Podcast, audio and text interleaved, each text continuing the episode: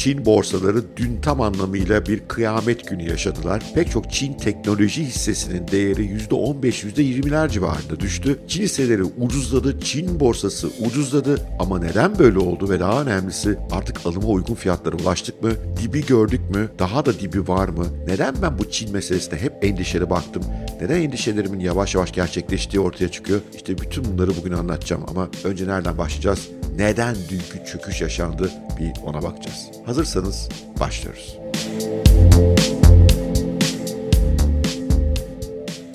Çin'in ekonomik krizi yeni bir haber değil. Daha evvel bir videomda bahsetmiştim. Özellikle konut pazarında büyük huzursuzluk var. İnsanlar konut aldılar. O fiyatlar şişti, şişti, şişti. Şu anda konutlara talep yok ve fiyatlar gerilemeye başlamış durumda. Bu insanları çok sıkıntıya soktu. Ayrıca bu konutların inşası için devletten borç alan müteahhitler o parayı başka yerlerde kullanmışlar. O yüzden inşaatlar yarımda kalıyor. Vatandaş bu konuda isyan etti. O isyanı Çin devleti inanılmaz sert bastırdı. Ama maalesef ekonomik sıkıntıları öyle şiddetle bastıramıyorsunuz. Çin'in yaşadığı ekonomik sıkıntıların bir diğer nedeni de küresel resesyon. Çin ihracata dayalı bir ülke ve ihracatları azaldı çünkü batıda resesyon var. Öte yandan kuvvetli Amerikan doları da Çin'i zorluyor. Çünkü Çin enerji ve gıdada özellikle çok dışarıya mahkum. İthalat masraflarında büyük artış var. Bu da yine Çin ekonomisini sıkıştıran başka bir mesele. Ama dün yaşanan düşüşün bununla ilgisi yok. Dün yaşanan düşüşün temel sebebi Çin'in geleceğine ilgili beklentilerin çok değişmesi. Çin artık bir serbest piyasa ekonomisinden daha devlet kontrollü bir sermaye yapısına doğru mu geçiyor? Bu endişeler piyasayı sardı.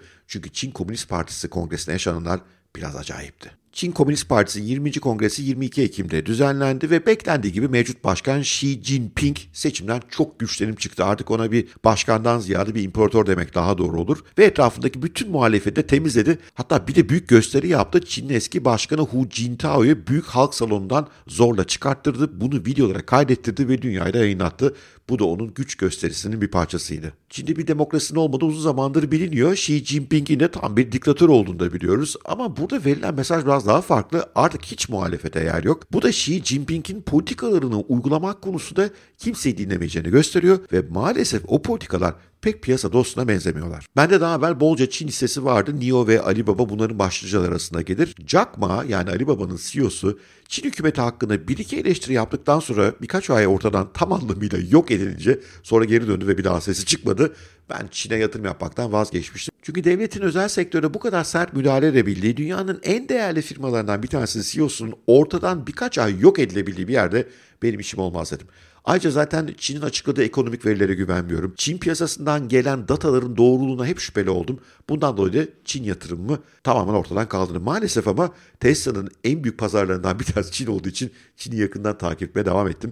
Ve bu kongreden sonra Xi Jinping'in yaptığı konuşmayı çok çok endişe verici buldum. Xi Jinping konuşmasında beklenen iyi mesajların hiçbirini vermedi. Ekonomiyle ilgili pek konuşmadı aslında. Hep milli güvenlik politikalarından bahsetti, birlik olmaktan bahsetti, Tayvan'dan bahsetti. Bu Çin'in sertleşeceği anlamına geliyor. Covid-19 kısıtlamalarını kaldırmaktan falan hiç bahsetmedi. Tam tersine bu Covid-19 kısıtlamalarına kadar başarılı olduğunu, bu sayede Çin'den Covid nasıl uzak tuttuklarını anlattı. Yani mevcut ekonomik sıkıntıların hiçbirini çözmekten bahsetmedi. Tam tersine o kadar otoriter ve sert konuştu ki piyasa Çin'in artık tam bir devlet kontrollü ekonomiye doğru dönüştüğünü kabul etmeye başladı. Bu da işte Çin hisse senetlerini çok sert düşürdü. Benim iki tane favori Çin hisse senedim var. Bunlardan bir tanesi NIO. NIO son bir yılda zaten %76 gerilemiş durumda. Hatta en yüksek fiyattan kıyaslayacak olursak bir ara fiyatı 60 dolarlar civarındaydı. Şu anda 9.45 dolara gelmiş. Yani nereden bakarsanız bakın %84'lük değer kaybı var all time high'dan.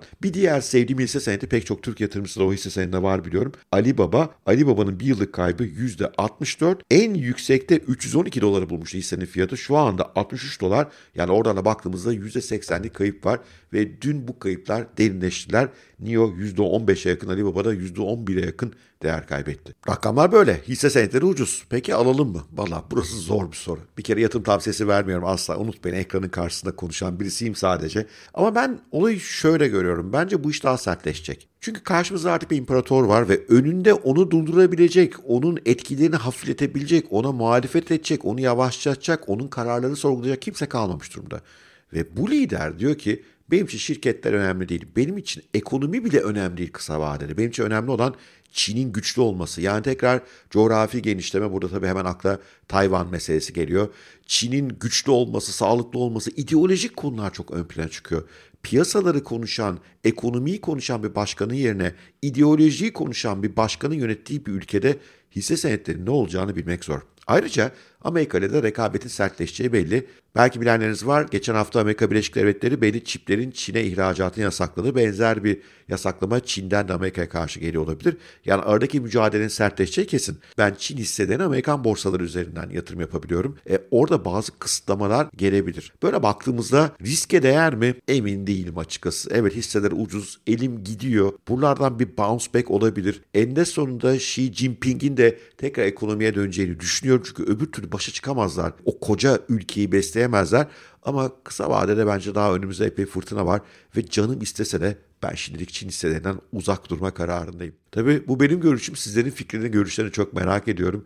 Siz almaya niyetli misiniz? Bu büyük değişim belki de aslında fırsatlar da yaratıyor olabilir. Çok ucuzlamış durumda bazı hisse senetleri gerçekten.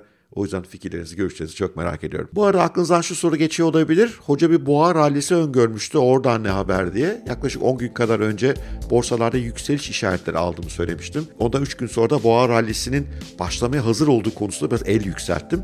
Ve yükseliş de var. Beklediğim kadar hızlı bir yükseliş yok ama yükseliş var. Aslında dün Çin'den çok kötü haberler gelmeseydi bence oldukça coşkulu bir gün yaşanacaktı. Çünkü Amerikan Merkez Bankası başkanlarından bir tanesi biraz gevşeme işaretleri vermeye başladı. Financial Times'ta yayınlanan bazı haberler Amerikan Merkez Bankası'nın biraz gaz kesebileceğini ortaya koyuyor. Çünkü dünyada özellikle borç pazarında sıkıntılar baş göstermeye başladı. Faizler bu kadar yükselince bazı şirketlerin borçlarını döndüremeyeceği konuşuluyor, düşünülüyor. Ve bono piyasasında bir takım tehlikeli sinyaller var gibi gözüküyor. Yellen dün yine o da bir açıklama yaptı dedi ki piyasaları yakından takip ediyoruz dedi. Bu da piyasaları şöyle bir rahatlattı gibi. Yani faiz artışlarında bir yavaşlama, bir duraklama olabilir mi? Para sıkılaştırma bir duraklama olabilir mi? O haberleri herkes can kulağıyla bekliyor. O haberler gelirse işler biraz daha coşkulu hale gelecek. Bu akşam kapanıştan sonra da iki büyük şirket bilançosu geliyor. Google ve Microsoft yanılmıyorsam Amazon da yarın geliyor. Bunlar yani tek başına dünyadaki toplam halka açık şirketlerin değerlerinin %6-7'sini oluşturan çok önemli bilançolar. Oralardan gelen haberleri de piyasa can kulağıyla dinliyor olacak. Çin ayrı mesele ama bir yandan da Amerikan borsasında kendi içerisinde resesyonla mücadele, enflasyonla mücadele gibi dertleri var. Bugünlük bu kadar. Eğer anlattıklarım ilginizi çekmişse bizim yatırım ve gelecek grubumuza da gelin katılın. Ücretsiz bir topluluk bu. Her gün hisse senetleri, teknoloji, dünya konuşuyoruz. İlginizi çekiyor olabilir. Ücretsiz bölümüne gelin. Sonra hoşunuza giderse belki kulübede katılırsınız. Şimdilik bu kadar. Görüşmek üzere. Sevgiyle kalın. Hoşçakalın.